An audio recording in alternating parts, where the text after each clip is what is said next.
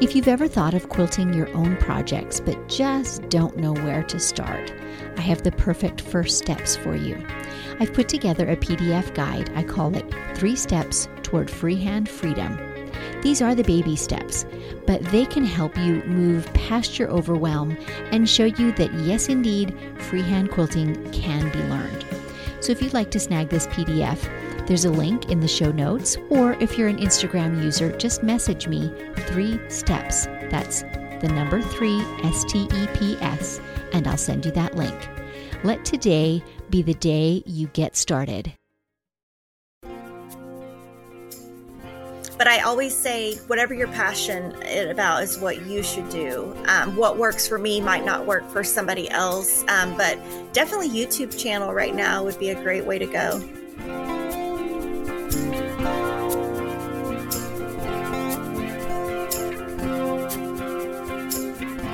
Welcome to Measure Twice, Cut Once, the podcast where we hear quilters and other crafters' stories and draw encouragement and even life lessons from them.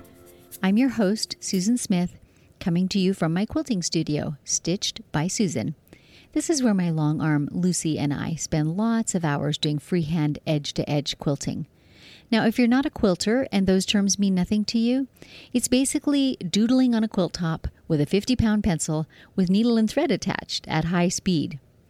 This week, I've been doing a whole lot of live streaming, which in my mind is a gamer's paradise, but it turns out there are lots of quilters who stream too. Now, I'm very much an introvert, so it's been a great surprise to me to find that I thoroughly enjoy doing these interactive broadcasts. In them, I'm usually quilting one full project in real time from beginning to end, so a quilting reality show. All the thread breaks and oopses are included, and viewers are able to ask questions and vote on choices.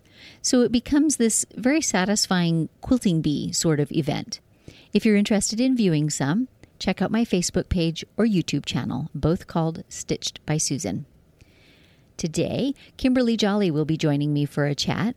Kimberly is the genius behind the Fat Quarter Shop, which is your online one stop source for quilting fabrics, for patterns, cross stitch supplies, books, and sewing notions of all kinds. So stay tuned. Today's Pins and Needles is brought to you by The Will and Dave Show. Hey, I'm Will. And I'm Dave.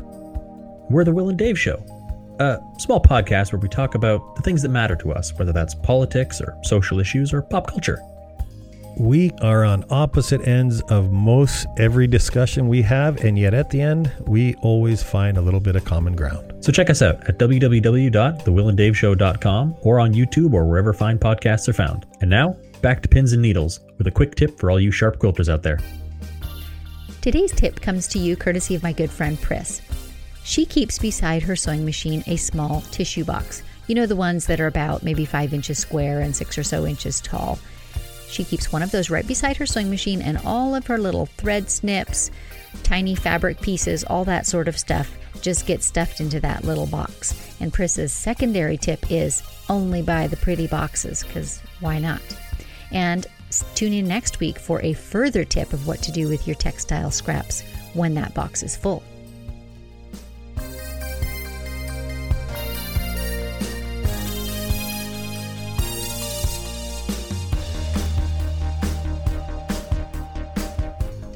All know I love my coffee. And if you're interested in supporting this podcast, you can go to buymeacoffee.com forward slash stitched by Susan, where for the price of one delicious coffee, you're able to make a one time contribution. This helps me keep batteries in stock for my microphone and enables me to keep bringing you these weekly episodes. Thanks so much for your support, and maybe take a moment now to refill your cup as you settle back to enjoy today's interview.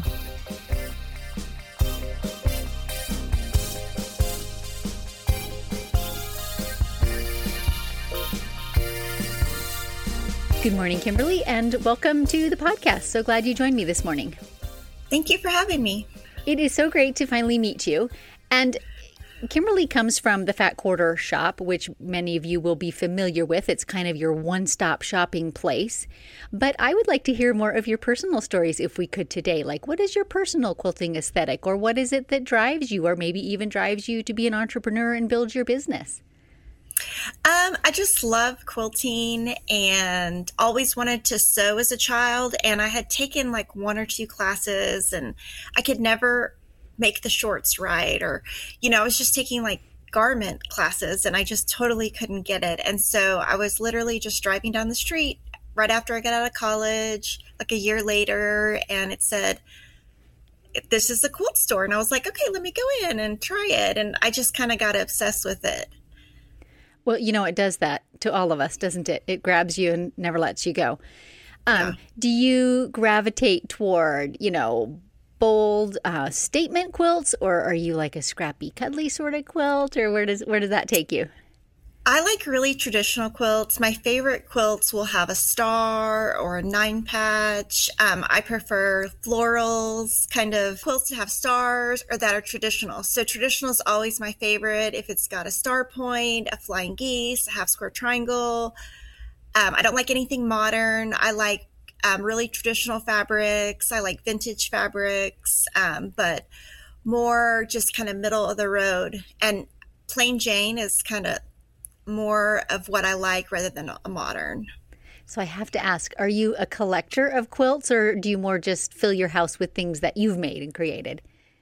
Oh, I have a couple of quilts from my grandmother. I a lot of them were unfinished when she passed away, so I had several of them quilted to give to her sons, and then I have the leftover ones. But mainly the house is just full of quilts I made.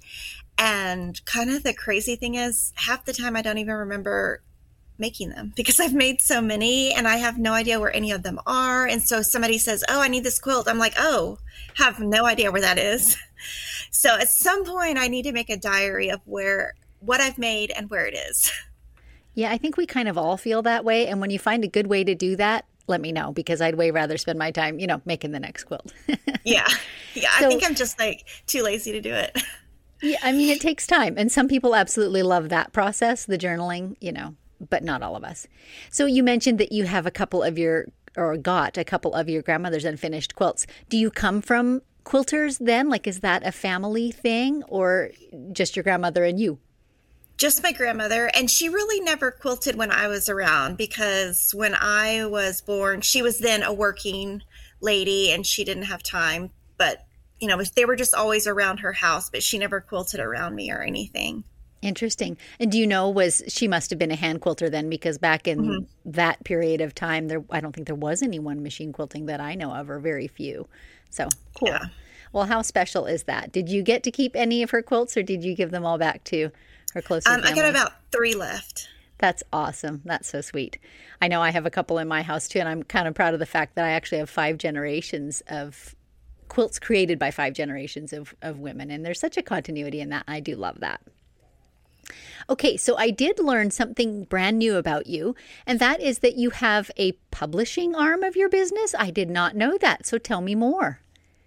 So, my first child is named Emma, and when I started quilting, I would get frustrated because there would be these beautiful quilts, and then I would read the instructions and think, I can't follow this. They were all black and white. And it was really kind of selfishly that I did it because I wanted to make cute quilts, but I wanted the instructions to be easy.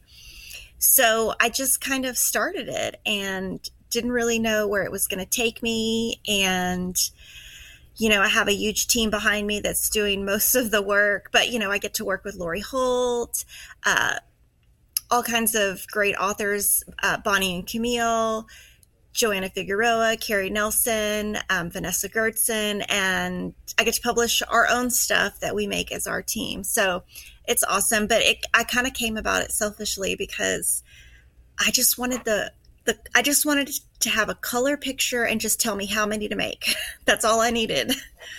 So, can I ask then, because I'm actually not really familiar with your pattern. So, when you say color picture, do they reflect like an actual line of fabrics that are used in making that quilt? Are they that specific? No, they're just solid. It just gives you more of a visual aid mm-hmm. then. That makes perfect sense to me. There certainly is a um, difference between a pattern that is well written sequentially and mm-hmm. and kind of not. Um, early on, when I was writing patterns, I was talking to a lady who's a knitter, and she went to a class about pattern writing, and her instructor had them literally sit down and write out instructions for someone to tie their shoes to try to learn how to clearly instruct. So I love that you've taken that into quilting patterns. That that's really important to you. So, tell me some more about the Fat Quarter Shop. I know that it is kind of the one-stop place for patterns, for fabric. What else can can we find there? Um, we have all kinds of cross stitch. We have all kinds of quilt patterns, cross stitch patterns, any kind of notion that you're looking for, any kind of fabric. We do try to carry, you know, the whole spectrum of colors. We have lots of basic collections and we have lots of notions that we even produce under the It's Sew Emma line. Like we have um, some stash and stores that are a really cool way to keep your scissors. Um, just lots of fun stuff. I agree. And two, I think you have quite a variety of instructional videos, mostly on YouTube. Yes, or do you do you produce like uh, DVDs? That's kind of not a thing anymore, is it? Really? Yeah, I just do YouTube, and I love it. Um, I it took me a long time to kind of warm up to it, but now that we do the live streams, we have a quilting live stream on Fridays and a cross stitch live stream on Wednesdays. And I've really liked that because I get instant feedback from my customers. And so it actually really helps me buy for the store what people really want. Whereas before, I was just guessing. Right. That makes really good sense. And I was wondering if your store, like you were telling me about your personal aesthetic as to quilts, and your store seems to reflect that. So do you think that you that you have that kind of niche market and that's who you're trying to please then? And so this is all kind of working together now to hear what your customers love too? Yeah, I mean I do try to buy for like the full spectrum, like young to old, modern to non modern. I try to not gear to just what I like. Do you have favorite, let's say, of solids? Do you have a particular favorite brand? Because I have certainly not tried all of them, and I'd love to know your opinion about solids that are easy to work with or have a great variety of colors, or what are some of your favorites? So for a solids, I love the Bella solid. So that's what I use most of the time. But if a collection has like a white on white dot, I will always use that first. Um, just so I don't have to try to color match. But I love color 200 of Bella Solid because it's like not white, not cream, and not gray. It's like a combination of the three, and it seems to work with bright and just all kinds of fabrics. I love how different quilters seem to find their own personal basics, you know, that just something that expresses the type of quilts that they love. You've obviously found that too. Um, question two about a new book that is coming out. So it's Sew Emma releases books as well as patterns, right? You were talking about yes. these various authors that you work with, and I, of course, recognized the lineup. Quite impressive. Um, so some of their books as well, and there's a new one on the horizon. Yeah, so our newest one is called Scrapbook of Quilts, and it's by Carrie Nelson and Joanna Figueroa, and it is based on traditional blocks, and then Joanna does one version, and Carrie does another, and so it and it shows you two different, the same block, two similar designs, but very different fabric placement and very different fabrics. So that's been a lot of fun to work on. I feel like that would be an excellent book for someone who's just getting into quilting because it's almost like quilting 101. You could keep going back to it for fresh ideas, for fresh takes, and it would sort of get your imagination going. Uh, I was watching the trailer of it actually, and the quilts are absolutely stunning. yeah, they're awesome. And they used all scraps. Um, they didn't use just one collection. And what's great about the book is inside there's a ton of tips there was even stuff in the tips that I thought, oh, I didn't even know that. So I even learned a lot about how maybe a different designer will pick fabrics versus how I would pick fabrics. That's awesome. I think one of the beauties of quilting is that there is such a warmth or a community about the people that do it. Have you found that with your shop and with all these kind of um, surrounding services that you offer that you've really got that sense of community? Yeah, I think it's great. Um, we have a Facebook group that's called Kimberly Stitch Squad, and it's been a great way.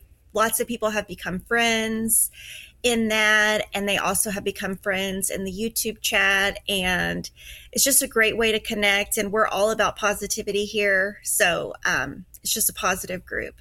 That's fantastic. It seems to me like with the pandemic over the last, you know, 16, 18 months that people have really had that increased need for connection and it's been difficult to find. So I feel like online growth has really happened over that period of time. Yeah. Um, you also offer classes. You have people who come in and teach. Is that correct? So is that like a service you offer or um, are you featuring people or how does that work? So on our YouTube channel, we'll have guests that come in, and I try to pick guests that are first people have requested or are very popular, but also mainly stuff that I don't know how to do or stuff that I do, but a totally different way than I do it. So that when you come to our channel, you don't just see me all of the time. Now, obviously, the last year we haven't had any guests, but you know, we're hoping to have some come back and start that up again. It's just always great to, even though you might sew one way, see what another person does, try it. And if you like it, great. And if you don't, hey, you tried something new. And, you know, YouTube is great because it's free and it just reaches, you know, a whole lot of people that you know you might not ever meet otherwise. Very true. And i have certainly found that the demographic of quilters has tended to be in general you know over 50 or 55 and again yeah. with the pandemic that demographic has really learned how to make use of youtube and on-demand classes online mm-hmm. and those sorts of things. So that's fantastic for our quilting community. Yes. So can we talk more business for just a 2nd mm-hmm. um, i know that you you started the fat quarter shop about the time that your oldest child was born so you've been having children and toddlers and diapers throughout this whole process? Well i didn't have kids for about five years after the business started but i do. I have four children. I have a teenage daughter and then i have 11 year old twin boys and then i have a younger 10 year old boy I am all admiration, seriously. Yeah, and and they uh they will pull the paper off my triangles on a roll paper for chore money, and that is amazing. oh, that's a great idea. Great idea. So, you know, how how has that worked for you? How what are some of the tips maybe you could offer to someone who is an artisan and who wants to be an entrepreneur and start their own business? How do you find that balance between life and work and, and where do you prioritize? Um, you always have to put your family first. I think the key to any business is having hiring really good people and offering great benefits, paying them well. And uh, one thing that my husband and I, because he's in the business with me, are really proud of is we have a lot of people who have worked here 16 or 17 years, right from the very beginning. And, like, for example, yesterday, one of my employees brought her daughter in to see me, and she's 21. And um, she was going to kindergarten when her mom started working for me. So, you know, you just get to see the growth of it. That is definitely something to be proud of. That's that's really awesome.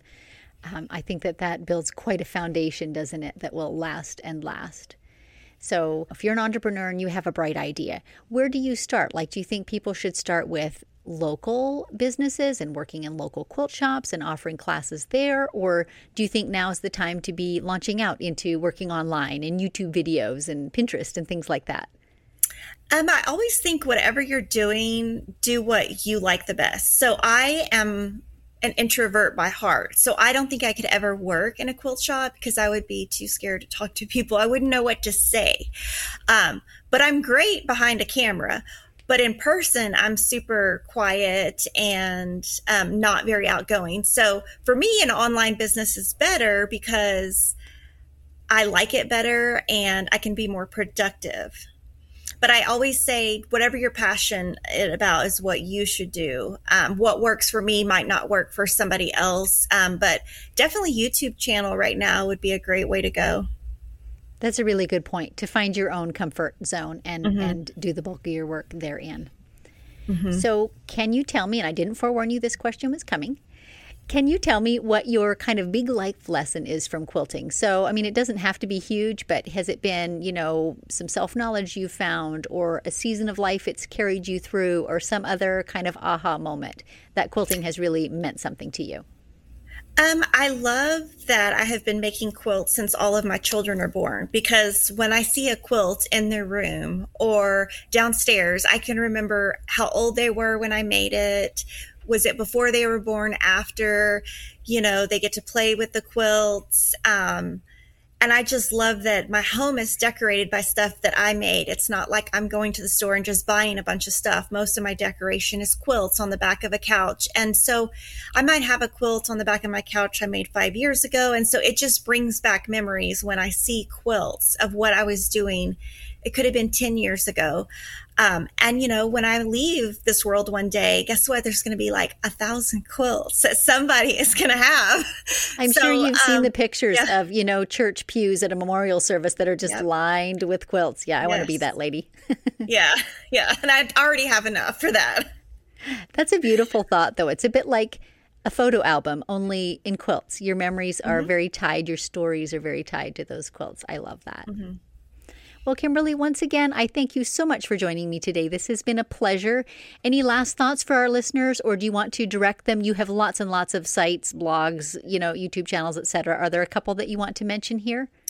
Um, I would love for you to visit our YouTube channel, which is Fat Quarter Shop. That's our quilting channel. And then we have a Fat Quarter Shop floss tube, which is our cross stitch channel. So, whichever uh, craft you're into, that'd be great if you visited. And of course, we'd love for you to shop with us at Fat Quarter Shop. We do do an annual charity event every year. And this year we have already raised $76,000 for Make a Wish. So, that's something that we always do and we're super proud of. And um, this year's is called Serendipity, and we're already working on the 2022 quilts.